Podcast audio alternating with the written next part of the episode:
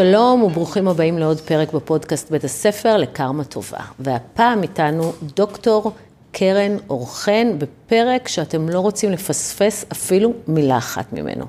היי קרן. היי. מה שלומך? שלומי טוב, שלומי טוב. קודם כל מאושרת להיות פה. את יודעת, כחיפאית פרובינציאלית להגיע לתל אביב, זה תמיד מאתגר. ואני שמחה להיות פה בפודקאסט, שמעתי דברים נפלאים עלייך, ויאללה. ובואי נתחיל עם זה שתציגי את עצמך. זו תצוגה ארוכה. כן, אני אספר את זה בקצרה. אני דוקטור לפסיכולוגיה, אני בוגרת 3 תארים באוניברסיטת חיפה. היום אני חברת סגל בכיר בבית הספר לעבודה סוציאלית, ותחום ההתמחות שלי זה קבלת החלטות ותורת המשחקים. אני עוסקת שנים, אני מרצה לסטטיסטיקה במקצועי, ועוסקת שנים בין הימורים, במה משפיע על בני אדם להמר וקבלת החלטות, אולי אחר כך גם נדבר על זה. אבל יש לי עוד כמה כובעים. ואני מרצה בכל רחבי הארץ, אני עוסקת גם בשינה, אני מדברת על טיפוסי שינה, על איך לישון יותר טוב, זה נושא חם מאוד בארגונים, והקמתי מרכז לפסיכולוגיה חיובית בצפון, שבעצם עוסק היום במדעי העושר, ואני שמחה לספר לך, את הראשונה שזוכה לשמוע, שלפני חודש קיבלתי תפקיד מאוד בכיר באוניברסיטה בחיפה, נכנסתי לנעליים הגדולות של פרופסור רבקה יוב, שהיא אשתו של ראש העיר לשעבר, אולי גם יהיה ראש העיר הבא של עיריית חיפה, והיא הקימה לפני 20 שנה מרכז קליני בינתחומי באוניברסיטה שמטפל בקהילה, קלינאי תקשורת, פסיכותרפיסטים, מרפאים בעיסוק, יש לנו בדיקות שמיעה, ואנחנו בעצם מטרתנו להנגיש מצד אחד טיפול זול ומוזל לקהילה, ומאידך גם לתת הכשרה מעשית לסטודנטים לתארים מתקדמים. אז קיבלתי את הניהול של המרכז בתנאי אחד, שהקמתי גם יחידה למדעי העושר באוניברסיטה. אז כובע ארוך, אבל מרוגשת כל יום העשייה שלי. מדהים, האמת שזה באמת מעורר הערכה, משמעותי. את אמרת משהו על הימורים, בואי נדבר שנייה, אם יש בעינייך קשר בין זוגיות להימורים. כן. כי אתה מאמר, נכון? שאתה נכנס לזוגיות, זה סוג של אימור. נכון. תראי, אני מומחית לקבלת החלטות, ובעיניי, סוג של קבלת החלטות ונטילת סיכונים, אני חושבת שקבלת החלטות בבחירה בזוגיות היא אימור. דרך אגב, הרבה פעמים זה אימור שאתה יכול להצליח בו מאוד, או אימור שאתה הרבה פעמים יכול להיכשל, אבל גם למידה מאוד חשובה. חלק מהאנשים ממשיכים להמר כל החיים ולא לומדים שיעורים איך להתקדם ולייצר קבלת החלטות יותר מושכלת ומובנית בתוך הדברים. אני כן חושבת שיש קשר בין הדברים, אבל אני חושבת שבאיזשהו שלב כשאתה רוצה זוגיות טובה ואתה לאט לאט מברר לעצמך ובונה את הזהות שלך ומחפש ויודע מה אתה רוצה, אז אני חושבת שמדד או מידת הסיכון מצטמצמת, ואתה יכול באמת להגיע ל-good enough decision, שבכלל נדבר על זה, שזו המנטרה שאיתה אני בעצם רצה בכל העולם. מה זה אומר good enough decision? שאלה החלטה טובה. טובה דייה. נכון. זה שום דבר לא מושלם. נכון. תראי, אנחנו הרבה פעמים רוצים לקבל את ההחלטה הטובה ביותר. אתה רוצה את הבית הטוב ביותר, את בית הספר הטוב ביותר לילדיך, את בן או בת הזוג הטובים ביותר. אני שנים טוענת, דרך אגב, אנחנו קצת עושים דיסוננס בראש שלנו, כי אנחנו הרבה פעמים נגיד מתחתנים, אולי אחרי 3 שעות אנחנו לא בטוחים שזו העסקה הכי טובה שעשינו בחיים, אבל אם נשארים שם, אנחנו חייבים לשכנע את עצמנו שזו העסקה הטובה ביותר. ה-good enough decision הוא משהו מעניין. כי אתה אומר הרבה פעמים שזו החלטה שתלוית הקשר, מצב, עיתוי זמן, ומה שמתאים לזמן ולהקשר מסוים לא מתאים לזמן ולהקשר אחר. עכשיו, אני תמיד אומרת לסטודנטים שלי, שאם אתה רוצה לקבל את ההחלטה הטובה ביותר בפעם אחת תטעה, חלק מהאנשים כבר לא יקבלו יותר החלטות לעולם. ואם עסקנן בזוגיות, יש פה דוגמה נהדרת. נגיד שנכשלת בזוגיות, או נבגדת, או בגדו באימון שלך, או התאכזבת ממערכת זוגית. אנשים הרבה פעמים כל כך מאוכזבים וכל כך מרגישים תסכול, שהם אפילו לא מנסים באמת לייצר זוגיות חדשה, והם רוצים זוגיות חדשה. ואולי גם לא לקבל החלטה, זה גם החלטה. וה-good enough decision מאפשר דבר אחד, שאני מאוד מאמינה בו, שאם תטעה, תנסה שוב. איך אני קוראת לכישלון בחיים שלי? משוב לאיך לעשות את זה בפעם הבאה יותר טוב. אז נכשלת בזוגיות, אל תיקח הרבה סיכונים, תיקח שיעור, תלמד דברים חשובים, וכמובן, נכון, יש בכל דבר אימור, אבל לפעם הבאה כבר תיכנס ממקום אחר. מעניין.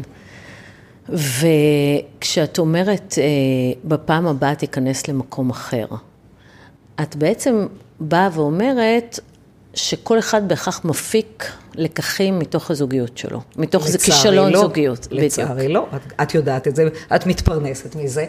אם היינו באמת מפיקים לקחים ולומדים שיעורים, אז אני חושבת שגם היינו בפרקים ב' וג' במקומות אחרים.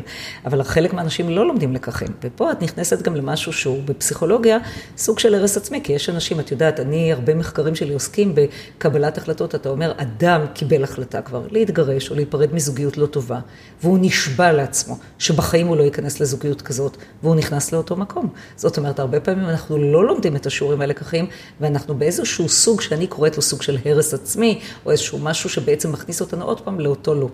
זו לא למידה. ואם לא קיימת למידה, אז בעיניי גם לא יכולה להתפתח זוגיות באמת יותר טובה. אולי בכלל צריך לדבר, אולי ניגע בזה היום, שאולי לא כולנו צריכים לחיות בזוגיות.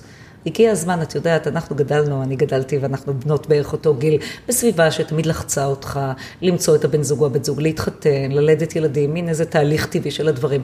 יש אנשים שמאושרים ומסופקים בחיים שלהם ללא זוגיות, והם אפילו לא מתנצלים הרבה פעמים על זה שאין להם זוגיות. ולכן תפיסת העולם מאוד משתנה בעיניי בשנים האחרונות. אני יכולה להגיד לך דבר אחד מתוך הניסיון האישי שלי, שכשיש לך זוגיות טובה, ואני בהחלט חובה זוגיות כזאת ב-15 שנה האחרונות, אז הבן זוג הזה או הבת זוג שמאמינים בך, שמקדמים את החזונות שלך, זה כוח בלתי רגיל. השמיים הם הגבול לאן אתה יכול להגיע, כשאתה חי בזוגיות טובה. נכון, אבל אם אתה חי בזוגיות לא טובה, אז זה הרס. זה הרס גדול. את יודעת, אני רוצה לספר לך משהו, אנקדוטה מעניינת.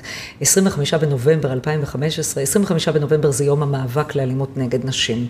והוזמנתי על ידי ראש עיריית ירושלים דאז, ניר ברקת, להרצות בפני נשים מוכות. ועמדה לפניי, את בוודאי מכירה את שמה, לילך שם טוב. ברור. שבעלה רצח את שלושת ילדיהם ב-24 ליולי 2010 ביום הולדתה. לילך ואני מאוד מיודדות היום, היא באמת דוגמה לצמיחה פוסט-טראומטית, אבל את יודעת, קבלת החלטות בחיים, אנחנו מדברות על זה. אמרתי לעצמי, היא דיברה ואני אמרתי לעצמי, וואו, דקה בקבלת החלטות, אסור להיות בקשר זוגי שיש בו אלימות פיזית, או אלימות מילולית, או אלימות מינית, או אלימות כלכלית. וכשחובה את הדברים האלה, אז זה הורס כל היבט בחיים שלך. כשאתה קם בבוקר ויש לך תיק כבד של זוגיות לא טובה, זה משפיע על כל היבט בחיים שלך. ולכן אולי באמת זה חלק מהלמידה שאת מדברת עליה. איפה טוב לנו להיות ואיפה לא. אולי אני גם אגיד לך עוד מעט לדעתי מאיפה. את יודעת משהו, אני אגיד את זה עכשיו. אני תמיד טוענת במחקרים שלי ש90% מהבעיות שלנו, הנפשיות, קשורות רק לדבר אחד. לערך העצמי של כל אחד מאיתנו. זה אני אומרת תמיד. אני תיארתי לעצמי ולכן אמרתי את זה. מי שיודע מה הוא שווה ומעריך את עצמו, אבל באמת עם סנטר פנימי, כולם מעריכים אותו. מסלו ב-1964 אמר שמי שלא מעריך את עצמו, אף אחד לא מעריך אותו. למה אני אומרת את זה? כי בעיניי הערך העצמי מנהל את קבלת ההחלטות בחיים שלנו. כי מי שיודע מה הוא שווה, לעולם לא יישאר בזוגיות לא טובה. כי הוא יודע שהוא ראוי ליותר. ויש פה משהו גם של למידה עצמית, מה אני רוצה בחיים, על מה אני מוכנה לוותר, על מה אני לא מוכנה לוותר. וזה לדעתי איזשהו משהו שמגבה, ולכן את בטח תסכימי איתי, שאם יש לך זהות יציבה וערך עצמי טוב, ואת מלאה בחיים ומסופקת, ועובדת בדברים מעניינים, אז גם הזוגיות שלך באה כבר ממקומות אחרים. אז תקשיבי לסיפור שקרה לפני שעה. שעה? אוקיי. הייתה אצלי במשרד מישהי, שהיא נמצאת בזוגיות בהיריון ראשון, לא נשואה, והיא עוברת שמה זוגיות קיצונית, אלימה, לא פיזית, אבל על גבול הפיזית, שהוא מאיים עליה, שהוא יגיד שהיא משוגעת, שהוא יקח לה את הילדה, שהוא יטען שהיא גנבה לו, זה כל מיני דברים הזויים. והיא מקבלת את זה, ולפני כמה ימים הוא העיף אותה מהבית, ועכשיו הם מדברים, והיא אוהבת אותו, והיא רוצה לחזור אליו, ואמרתי לה, תראי, את כנראה החבית שלך לא מלאה. כי ראיינתי פה את עודתה בפודקאסט, והיא אמרה, למה אישה לא עוזבת אחרי שהעיפו לה 7 שיניים, והיא עוזבת דווקא בשן ה-12? כי זה הרגע שהחבית שלה התמלאה. ואז אמרתי לה, יש יחס ישיר בין הערך העצמי שלך לבין החבית. ככל שהערך העצמי שלך יותר גבוה, החבית שלך יותר קטנה, ותהי מוכנה לספוג פחות. ככל שהערך העצמי שלך יותר נמוך, החבית שלך יותר גדולה, ואת מוכנה לספוג ולספוג, כי את לא מאמינה בעצמך, כי את בערך עצמי נמוך. נכון. והיא נמצאת שם. שהרבה פעמים גם אתה מתחיל להאמין במה שהבן זוג הרעיל או האלים או הבת זוג אומרים לך. כי זה הפרדוקס, מוחקים לך את הערך העצמי. נכון. ואז את מוכנה לספוג, כי את לא מאמינה בעצמך, כי את לא חושבת שמישהו ירצה אותך, ומתחילים ממי ייקח אותך, ומי... זה פשוט מטורף כמה שזה נכון, שזה יחס ישיר. ממש, ואני חושבת שבאמת העבודה העצמית הרבה לפני זוגיות, זה על בניית הערך העצמי שלך. ואת יודעת משהו, אני רואה הרבה זוגות, בני החורג, כמו בני, הבן של בן זוגי, היה בזוגיות של אישה שממש פיתלה את עצמה בפניו. היא בעצם חיה את החיים רק לפי הצרכים והרצונות שלו. והסתכלתי ככה מהצד ואמרתי, איזה כאב זה שאדם מבטל את הזהות שלו, את הצרכים, את הרצונות שלו, בשביל לרצות אדם אחר. כשאתה בא ממקום כזה, אז גם הרבה פעמים הזוגיות היא הרבה יותר סימטרית והדדית, והיא מאפשרת גם צמיחה מאוד חזקה. וזה באמת כוח שלא כל האנשים מבינים כמה הוא משמעותי. כן, אבל את יודעת, נרקסיסטים למשל, הם לא רוצים לאדם מישהי עם ערך עצמי משמעותי. ברור. המטרה שלהם זה למחוק את זה. זו שאלה מעניינת, אז בואו נדבר עכשיו על הזוגיות רעילה, מה שנקרא היום בספרות, עם גבר או אישה נרקסיסטים, שהרבה פעמים אני מצפה שאדם יזהה את זה בשלב קצת מוקדם יותר של היחסים, וישאל את עצמו שאלות, האם הוא רואה את הזוגיות ממקומות כאלה. אבל כמו ששתנו יודעות, לצערי הרבה אנשים מעברים את עיניהם, מכחישים את הקושי, הרבה פעמים תלויים תלות כלכלית שהיא כל כך משמעותית בתוך הדברים האלה, ולא מסוגלים לצאת מתוך המקומות האלה. גם לא מסוגלים לצאת וגם לא יודעים שזה דפוס. כי יש הבדל מאוד גדול אם את חושבת שזה רק אצלך ומשהו לא תקין ואת אשמה, או בין זה שאת מבינה שזה דפוס. נכון. ואז ברגע שאת מבינה שזה דפוס, זה 50% מהעבודה. נכון. אני חייבת לספר לך, אפרופו דוגמאות, יש לי חברה מאוד טובה בחיפה, ששנים חיה בזוגיות עם גבר נרקסיסט באופן קיצוני. בהתחלה, את יודעת, גבר עשיר, כקורח, פינק אותה, מימן את כל הצרכים שלה, היא בחורה מאוד חרדה, מאוד חסרת ביטחון, והיא לא ראתה את כל הדברים האלה, ובמשך השנים זה התעצם והתעצם. היא היום מודעת לזה, אבל היא בלוב כזה שהיא אפילו גם לא יכולה לצאת מתוך הזוגיות, ואז עולה עוד נקודה. הרבה פעמים אתה מודע שבן או בת הזוג הם לא טובים לך, אבל איפה הצד לעבור בין מודעות להתמודדות? בעצם לעזוב או לקבל החלטות מאוד משמעותיות. חלק מהאנשים, המשקולות, אני עוסקת בקבלת החלטות, של מה יגידו או כמה עניינים כלכליים הופכים להיות כל כך משמעותיים בקבלת ההחלטות, שגם הידיעה שאתה חי עם מישהו שלא טוב לך, לא מאפשרת לך לעשות את הצעד ולעזוב. כן, יש הבדל בין הידיעה לבין בפועל, לקום וללכת. זה יכול לקחת... זאת אומרת, יכולות לעבור תקופות של שנים, בין הרגע שאת מבינה שמשהו לא בסדר, לרגע שבו הדלת נסגרת מאחורייך. ואני חושבת עלייך, כי את אומנם עורכת דין, אבל את גם פסיכולוגית, אין מה לעשות, את מכירה את נפש האדם. אני חושבת שנגיד את עומדת בפני לקוחות, כאלה שאת מבינה שהמצב הוא מאוד קשה ומאוד לא טוב, ואת אומרת הרבה פעמים דברים, ואת רואה דברים מסוימים, אבל אנשים גם לא רוצים הרבה פעמים לראות את מה שלא נוח להם לראות. אני הרבה פעמים טוענת שאי אפשר לעזור למי שלא רוצה לעזור. והרבה פעמים אתה רואה דברים מבחוץ. הרבה פעמים חברים אומרים, אתה לא רואה שאתה חי בזוגיות לא טובה, או הרבה פעמים פגיעה, ואתה לא מסוגל לראות את זה. אתה נמצא בהכחשה מאוד גדולה. וזה גם תהליך שבן אדם צריך להבין מי המודעות להתמודדות, ואף אחד לא יכול לעשות את זה חוץ מהאדם עצמו. כן, נכון. אבל תגידי, אם אותו אדם או אישה שרוצה לקום ולעזוב, אבל לא יכולה, יש משהו בתהליך קבלת החלטות, באיזשהו דפוס כזה שאנחנו יכולות להמליץ לעשות? כן, יש כל מיני טיפים בעניין הזה, אבל פה צריכה להיות תהליך של מודעות עצמית ורצון להתפתחות אישית. אני חושבת שאישה או גבר, חשוב להגיד גם גברים כאלה, שנמצאים בזוגיות איומה. אנחנו הרבה פעמים בתפיסה שלנו מדברים על הנשים, הקנות היום יש נשים דומיננטיות, וחלקן גם דרך אגב מאוד אלימות כלפי הגברים, וחלק מהגברים רוצים לעזוב.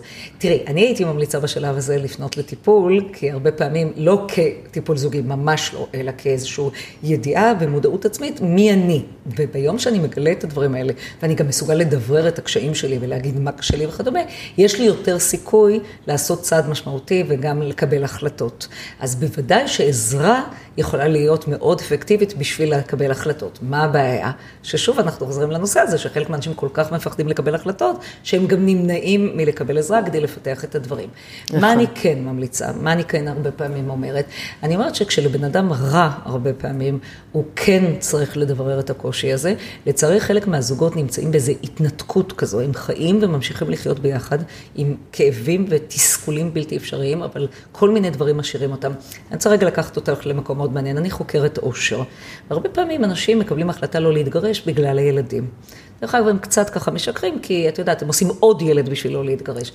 אני חושבת שבקבלת החלטות עולות שתי סיבות מרכזיות שבגינם אנשים לא מתגרשים. אחת זה מצב כלכלי, והשני זה הרבה פעמים חרדה מוסרית, מה יגידו, את יודעת, גם היום בשנת 2023, לא פשוט לבן אדם, את יודעת משהו, הייתי בשבוע שעבר באיזו הרצאה בבית אבות, ונקשה לה אישה אחרי ההרצאה ואמרה לי, הדבר הכי רע שקרה בחיים זה שהבת שלי התגרשה, אמרתי, יכול להיות שבשבילה זה היה הדבר הטוב ביותר, אבל תפיסת העולם, איך התייחסו לכל הדברים האלה. הבושה. הבושה. ואז אני תמיד אומרת לסטודנטים ולמאזינים שלי, אני אומרת, אוקיי, אז בסדר, אז אנחנו חיים, אבל שיעור ראשון במבוא לפסיכולוגיה. אתם יודעים מה זה ילד שרואה את ההורים שלו לא מאושרים? לא, אפילו לא רבים, בלי מגע, בלי קרבה, זאת אומרת, ילדים חשים את זה. עכשיו, מה אנחנו מגלים היום בקבלת החלטות? את לא תאמיני. מי שעושה את הצעד זה לא ההורים. הילדים של ההורים באים אליהם ואומרים להם בגילאים מסוימים, אמא ואבא יקרים, באמא שלכם תתגרשו. אני רואה את זה מלא.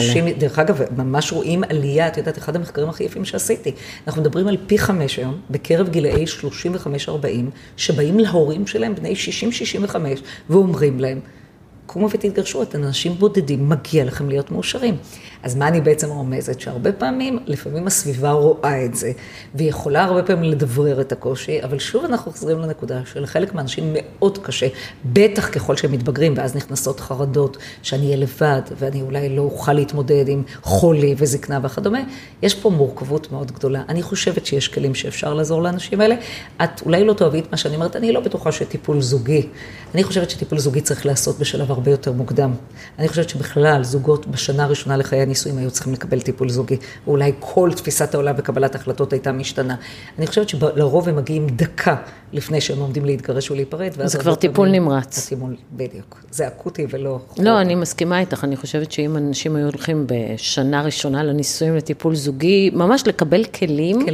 כלים. כן. כי אנשים נכנסים לתוך מערכות זוגיות ואין להם מושג מה הם עושים. נגיד, באים אליי המון כאלה, שאחרי הילד הראשון נהיה משבר מטורף. כי האישה משוכנעת שברגע שיש ילד, הבעל הוא שלה, היא שמה לו ליש על הצוואר, והיא מושכת אותו, ואין לו זכות, אין לו זכות לחיים אישיים. מה זה חיים אישיים? אתה תבוא, אתה תקלח, אתה תעשה, אתה לא יכול לצאת עם חברים שלך, אתה לא יכול לעשות זה, אתה... וזה הופך להיות גיהנום, וזה ממש תסמונת ילד ראשון, רואים את זה הרבה. אז מה את בעצם מעלה, אבל הרבה יותר מזה, זה את עניין המרחב בזוגיות. הוא לא קשור רק לילד ראשון, את יודעת זה. אני אספר לך סיפור, מעניין, בסדר, על בן זוגי. אני סיפרתי לך ככה לפני שהתחלנו לדבר, שיש לי זוגיות ממש מאושרת ב-15 שנים האחרונות. אני דרך אגב, עד גיל 40 לא הייתי בזוגיות בכלל. אני ברחתי מזוגיות, אני נמנעתי, כי אני מאוד מוכשרת וקרייריסטית, ובמקומות שהלך לי היה נהדר, ואני הייתי אם חד-הורית מגיל 25, ונמנעתי מזוגיות. אבל הכרתי את בן זוגי, וזה לא הסיפור, אני רוצה לספר. בן זוגי מאוד אוהב לרקוד, מוזיקה טרנס והאוס, ואני לא כל כך אוהבת את זה, אני גדלתי בבית פולדמים, אופרות וקונצרטים, דרך אגב זה גם קבלת החלטות מעניינת בזוגיות, הגיע הזמן להחליט עם מי הולכים לאן, את מכירה את הנשים הנשואות שלוקחות את הבעל לתיאטרון, והוא נוחר וישן כל ההצגה, אז גם צריך לדעת אם אתה הולך וכדומה, אבל זה לא הסיפור. בן זוגי הולך לרקוד בחיפה ובקריות, בגילאי 50 ומעלה, יש מעט מאוד מקומות של מרקודי טרנס והאוס, ואחד מהם הוא מועדון של רוסים ורוסיות, גרושים וגרושות, ובן זוגי הולך כל יום חמישי לרקוד במועדון הזה נקרא מלינה, אני עושה לו פרסום בצ'קפוסט. סכנת נפשות, לא? ככה אומרים, אני כל יום שישי עושה הליכות בחיפה, ואז אנשים ניגשים אליי ואומרים, תגידי, את לא חוששת שבן זוגך ילך לרקוד עם הרוסים והרוסיות? ואני תמיד אומרת, מי שרוצה לבגוד, בוגד. בחיים אי אפשר להחזיק מישהו בכוח. וגם את מתארת משהו מאוד עצוב. אני להפך אומרת, כשאתה נותן מרחב בזוגיות, אתה מקבל אותו פמח וחזרה. והתסמונת של הילד הראשון שהצגתי היא מאוד מעניינת, כי אתה כאילו מרגיש שלא רק שעשית ליש או קשרת אותו, כאילו המחויבות שהרבה פעמים שני בני הזוג היא זהה. האישה מאוד מבועלת הרבה פעמים אחרי לידה ראשונה. פתאום מרקם היחסים מאוד משתנה, גם במיניות ביניהם שאולי עוד מעט נדבר עליה, שהרבה אנשים לא מדברים על הדברים האלה. ואז התחושה הוא שאם אני סובלת, אתה צריך לסבול כמוני, או לא לאפשר חיים. ואם אני עכשיו מסכנה ונגיד נשארת יותר בבית כי אני מניקה, אז גם אתה צריך להיות במקומות האלה. זאת טעות בעיניי. אני חושבת שתמיד אני אומרת גם לסטודנטים, שזוגיות טובה זה זוגיות שמאפשרת מרחב אמיתי. את יודעת לי, יש ידידי משלי, יש לי תחביבים משלי, יש לי חיים משלי, וזה כזה כיף לחיות בזוגיות שמאפשרת את המרחב הזה, וגם יש לנו ילד משותף שילדתי בגיל 41, ואני רוצה להגיד לך שבאמת בהתחלה הייתי אישה קרייריסטית, פתאום בכל זאת לידה, קצת סגרה אותי בבית וכדומה, אבל היופי הוא שבהחלט אפשרתי לו את אורח החיים שלו, ואת יודעת משהו, מה שהפתיע, שהוא מיוזמתו יזם את העזרה והכל, כשלא אני בעצם יוצרת הכרח שיוצר אצלו קושי. וזה אולי המשחק.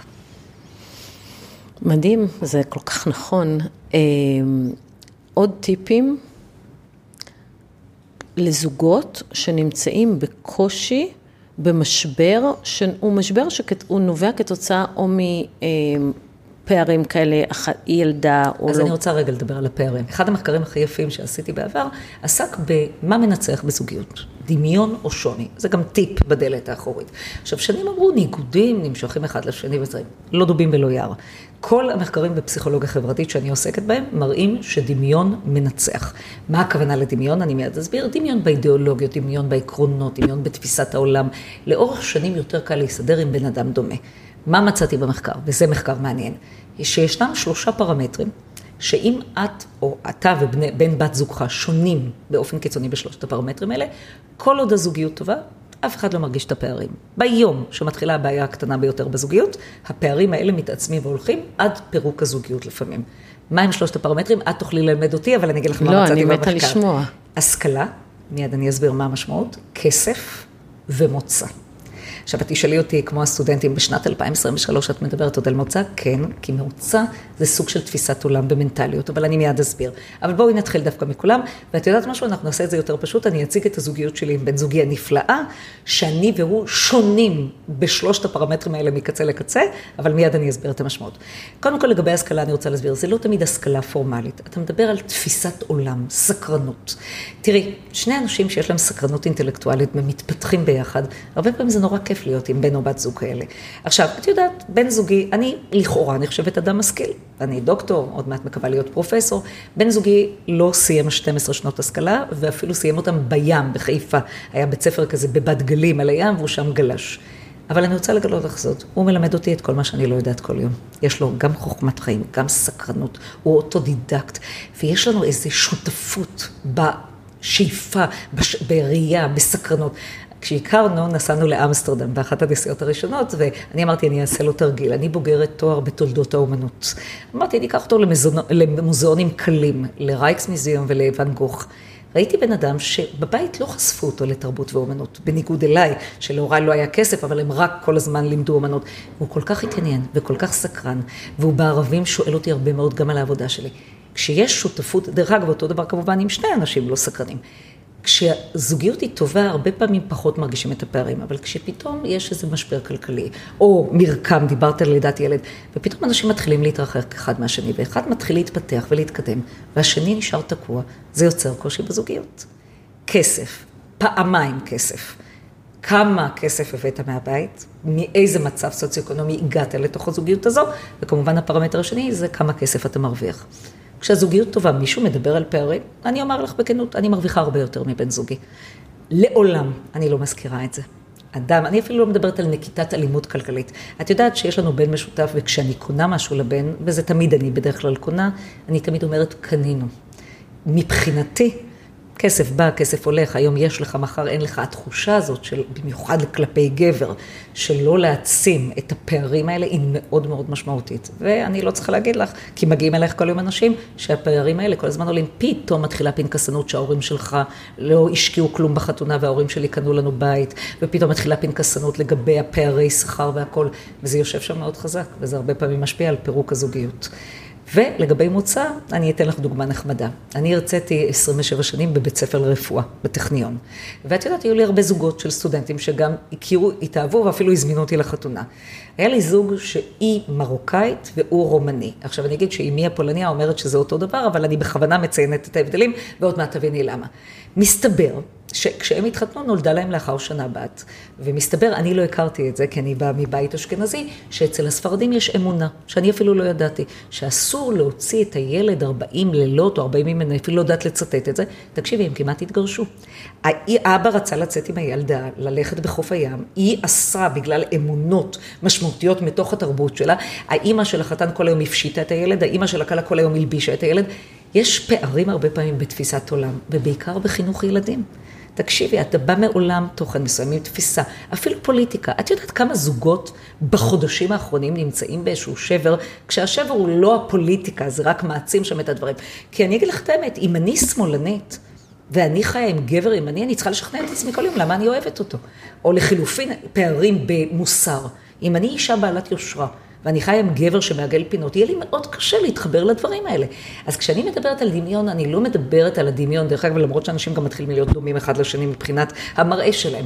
אז עכשיו תשאלי אותי, אוקיי, קרן, מה זה דמיון אצלכם? אני למשל בחורה מאוד מוחצנת, מאוד אקסטרוברטית, מאוד פרובוקטיבית. בן זוגי דג שותק שלא מוציא מילה מהפה שלו. את יודעת למה אנחנו מסתדרים נהדר? כי תפיסת העולם שלנו דומה.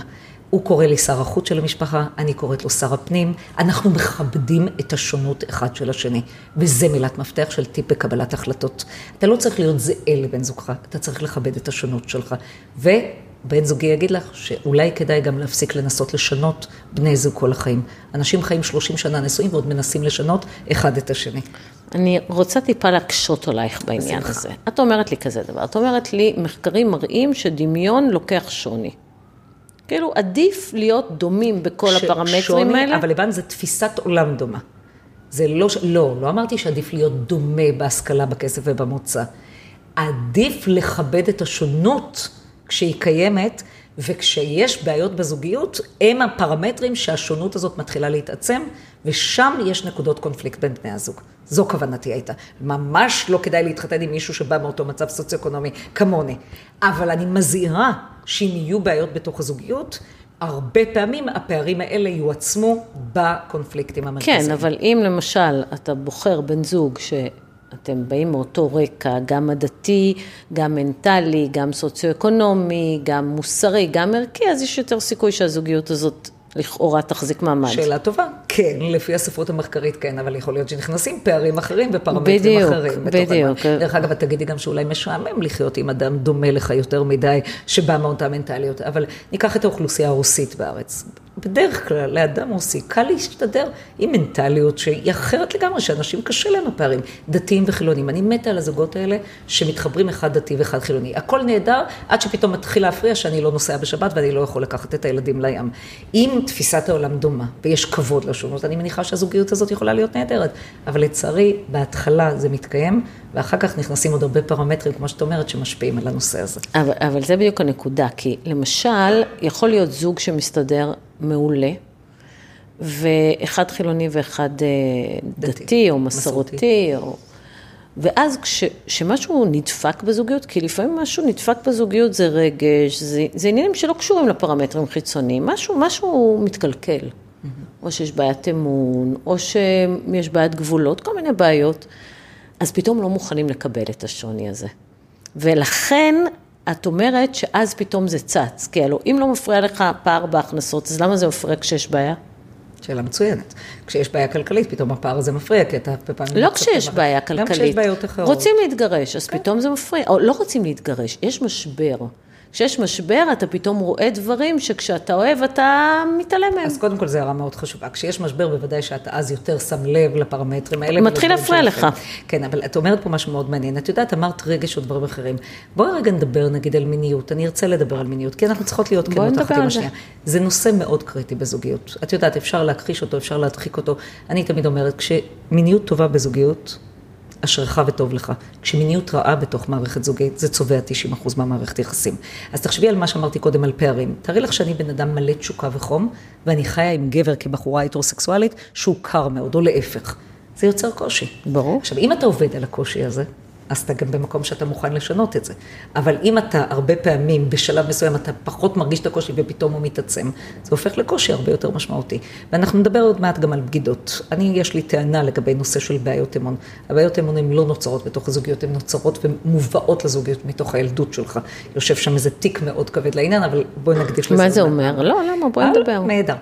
תראי, אני לא מאמינה שאדם יש קנאי או חשדן בגילאים מבוגרים. הוא נעשה, יש שם איזה בסיס אמוני מהילדות המוקדמת שלך, שהרבה פעמים יוצר את ההכללה שלך לגבי אנשים בעולם. אדם, את יודעת, הרבה פעמים זוגות נפרדים, או יש קושי בגלל קנאה מאוד קיצונית של אחד מבני הזוג. ואז אומרים, אבל זה, ואז בן אדם הרבה פעמים שמקנאים לו, הוא לוקח את האשמה ולא מבין שהבעיה היא הרבה פעמים אצל האדם הקנאי, שבעצם אין לו אמון באנשים בעולם. אנחנו הפסיכולוגים טוענים שהאמון הבסיסי מתרחש ומתעצב בשנת החיים הראשונה של הילד. כמובן מול מי? מול ההורים שלנו. הם הדמויות המטפלות, אולי לא תמיד ההורים, אבל לרוב זה ההורים. ואריקסון, שאני מניחה ששמעת עליו, אמר משפט מאוד יפה. הוא קרא לשנת החיים הראשונה אמון בסיסי מול אי אמון בסיסי. הוא אמר, ילד לא צריך לחוות 100% חוויות של אמון, אבל אם יש שם מישהו שהוא גב בשבילו ותומך בו כשהוא זקוק לו, זה השלב שהוא לוקח אחר כך לעולם כתפיסת המבנה האמוני, והרבה פעמים הוא מכליל את זה על דמויות נוספות. זה אפילו אריקסון אמר משמעות יפה, שאם יש לילד 80% חוויות אמון בסיסי, הוא גם יפתח תקוותיות, יהיה לו למה לצפות, זה ייתן לו ביטחון. עכשיו אנשים עוברים משבר בזוגיות. אם אתה בא עם בסיס אמון טוב בבני אדם, גם אם נבגדת ובגדו באמון שלך, יקרה דבר מאוד מעניין. הרבה פעמים זו פגיעה, פגיעה קשה מאוד, אבל חלק מהאנשים יוכלו להתגבר על הפגיעה הזו ולייצר אמון מחודש בבן זוג חדש, והרבה פעמים לעתים גם בבן זוג קודם. כי זה מטלטל הרבה פעמים את מערכת היחסים, ואתה מבין שהרבה פעמים גם לך יש חלק.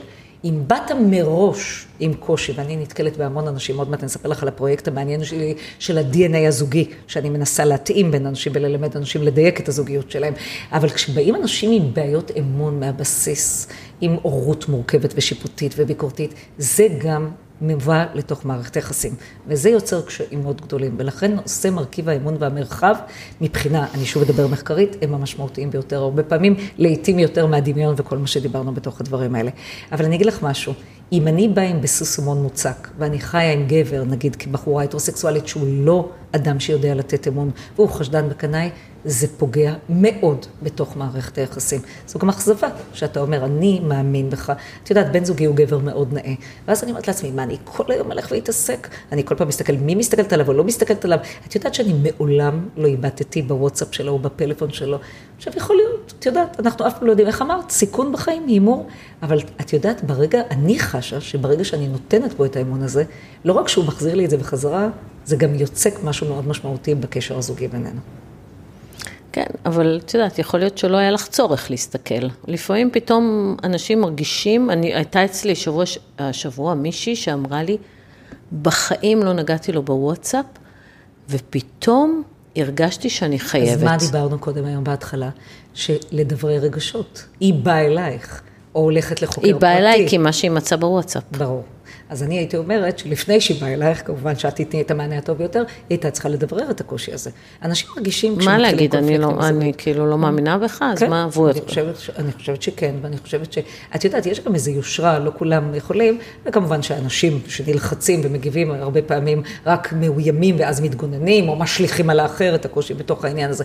ואני חושבת שכן, בזוגיות טובה, שיש בה יכול להיות לפעמים קושי ואמון, צריך לדברר את הרגשות האלה. ואת יודעת מה עוד גיליתי? זה לא רק רגשות של בעיות אמון והכל, זה לדברר כעסים. הרבה פעמים אנשים צוברים כעסים מאוד גדולים, ואז זה מתפרץ באופן קיצוני. ביום שאתה מזהה, מודע ומבטא את הרגשות והרצונות האמיתיים שלך, גם עם בן הזוג שלך, יש לזה כוח מאוד חזק בהתפתחות הזוגיות. דרך אגב, בגידה בעיניי בכלל לא רק בסקס. אני תמיד טוענת שאם יש לך ידיד או ידידה, לא משנה מאיזה מין, שאתה משתף וחושף בפניהם ומדבר איתם, יותר מאשר אתה מדבר עם בני זוגך, בטח על בני בנות זוגך, אתה בוגד בבן זוג או בבת זוג. זו גם תפיסת עולם שלי בתוך הדברים. הוא קצת קיצוני, לא? לא, כי זה לא הקטע הזה שאני מספרת לך, אוי תשמעי, אני חוששת, ואת יודעת, כל אחת מאיתנו מתבדחת עם החבר והכל. אני מדברת על פתיחות גדולה. יש לך קושי וקונפליקט בזוגיות, תדברי עם הבן זוג או בת זוג שלך.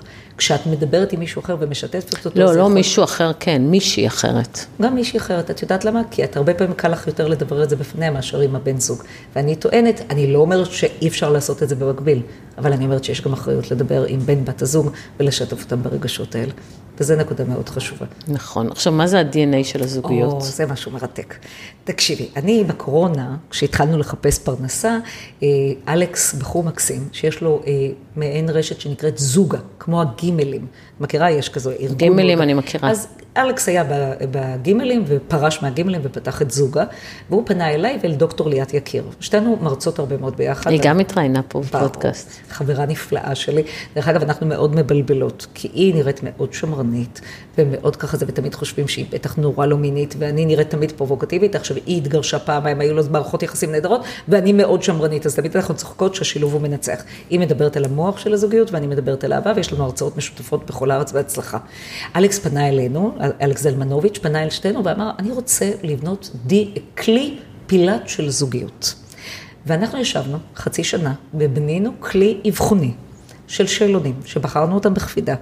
ואנשים קונים את הכלי הזה, ובעצם מה שאנחנו עושים, הם עונים על כל הכלים האלה, על משווים ביד, אני אספר לך מה זה כולל, ואנחנו נותנים להם משוב, אנחנו לא משדכים להם זוגיות, אבל אנחנו מדייקים את הנקודות תורפה שלהם, את החוזקות והמגבלות שלהם, כדי לדייק אותם לקראת הזוגיות הבאה. היום דיברנו הרבה על ערך עצמי. חלק מהעניין זה הרבה פעמים לזהות מה החוזקות שלך ומה המגבלות שלך. איפה המקומות שאת תמיד נכנסת בהם לקונפליקט, ואיפה את יודעת לחזק את הדברים. עכשיו, כמובן שכל מי שקונה את הכלי הזה, זה בדרך כלל אנשים אחרי פרק א' מאכזב, שכן היו קמים לזוגיות, אבל הרבה פעמים באים מאוד מאוד לא מדויקים מה הם מחפשים. אז מחצית מהשאלונים האלה עוסקים באישיות שלך, ובזיהוי התכונות והכל, שפת האהבה שלך. יש אנשים שמאוד אוהבים מתנות, דיברנו היום על דמיון.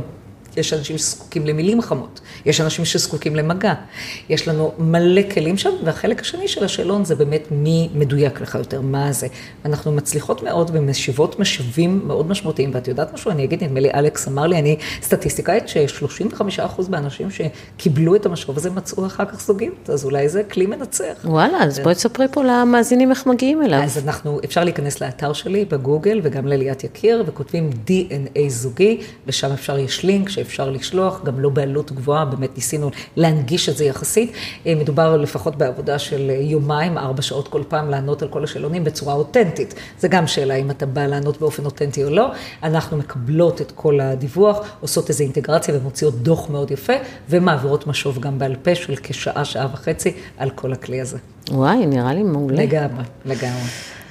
טוב, דוקטור קרן אור חן, וואו, כמה ערך נתת לנו פה. תודה. המון תודה. אני אגיד כן, אבל עוד דבר אחד, אני חייבת לסיים את המשפט הקודם. כמה שאת רוצה. את יודעת, התחלנו לדבר על אנשים. אני תמיד אומרת שאם אתה תהיה מאושר, אז גם הרבה פעמים הסביבה שלך תהיה מאושרת. וזה משהו שאלינו היום מאוד חזק בתוך הזוגיות האלה. אדם, וזה לא חשוב גבר או אישה, שהוא מסופק. מרגיש נראה טוב. היום לא דיברנו בכלל על נראות, שיש לה משמעות מאוד גדולה. את יודעת שגם בנראות פיזית, הדמיון, תיאוריות הדמיון מנצחת, שהרבה פעמים את יוצאת, אני אשתמש בביטוי גס שאני לא אוהבת, אבל לשוק הבשר, או אתה יוצא ואתה מחפש נגיד בן בת זוג. ואז נגיד אתה מגדיר את עצמך, אתה אומר, אני מ-1 עד 10, אני נראה 7. ואז הרבה פעמים 7 יתקרב ל-7. למה? כי אני לא אתחיל עם 9, כי הוא ידחה אותי, ואני גם לא אתחיל עם 4, כי אני חושבת שמגיע לי יותר. אבל היום אלינו נקודה מאוד חשובה. מה אם ה-7 חושב שהוא 4? אז הרבה פעמים אנחנו רואים פערים, וכמובן שנכנסים עוד פרמטרים. מה אני בעצם... או מה אם ה-4 חושב שהוא 10? שאלה מעניינת, ה-overestimation. כן. דרך אגב, אני רוצה להגיד לך שאני מריצה את האנשים האלה. היה לי פעם אח של חברה, שאסור להגיד על אדם שהוא לא נאה, אבל הוא באמת היה גבר מאוד לא נאה. נכון, קריזמטי, נחמד, חוש הומור והכל, אבל הוא היה בטינדר ובכל האתרים מתחיל עם הבחורות הכי שנראות מדהימות. ורוב הדברים היו נגמרים במפח נפש, הם היו נפגשים, ולצערי, מה לעשות? מראה קובע, יש משהו במשיכה פיזית שאנחנו יודעים, דרך אגב, לא בגלל יופי. את יודעת שהתיאוריה בפסיכולוגיה אומרת שמה שיפה הוא מה שטוב, ואנחנו מייחסים לאנשים יפים הרבה מאוד תכונות, שהרבה פעמים דרך אגב לא נמצאות בהם, אבל שאנחנו נוטים לייחס להם בתוך הדברים. אז אני גם אומרת שגם ה-overestimation הזה מוגזם, אבל אני אגיד משהו, שוב אנחנו חוזרות לאותה נקודה. תדע מי אתה, תדייק את עצמך, תבחר להיות בטוב לגבי עצמך, ואז גם כל חיפוש הזוגיות ומציאת הזוגיות יהיה ממקום אחר לגמרי. מדהים. המון תודה. תודה לך. וזה הזמן לומר שאם מצאתם ערך בפרק הזה, ואני בטוחה שמצאתם, תעביר אותו לעוד מישהו שאולי יפיק ממנו ערך, וגם תדרגו אותנו באפליקציה שבה האזנתם.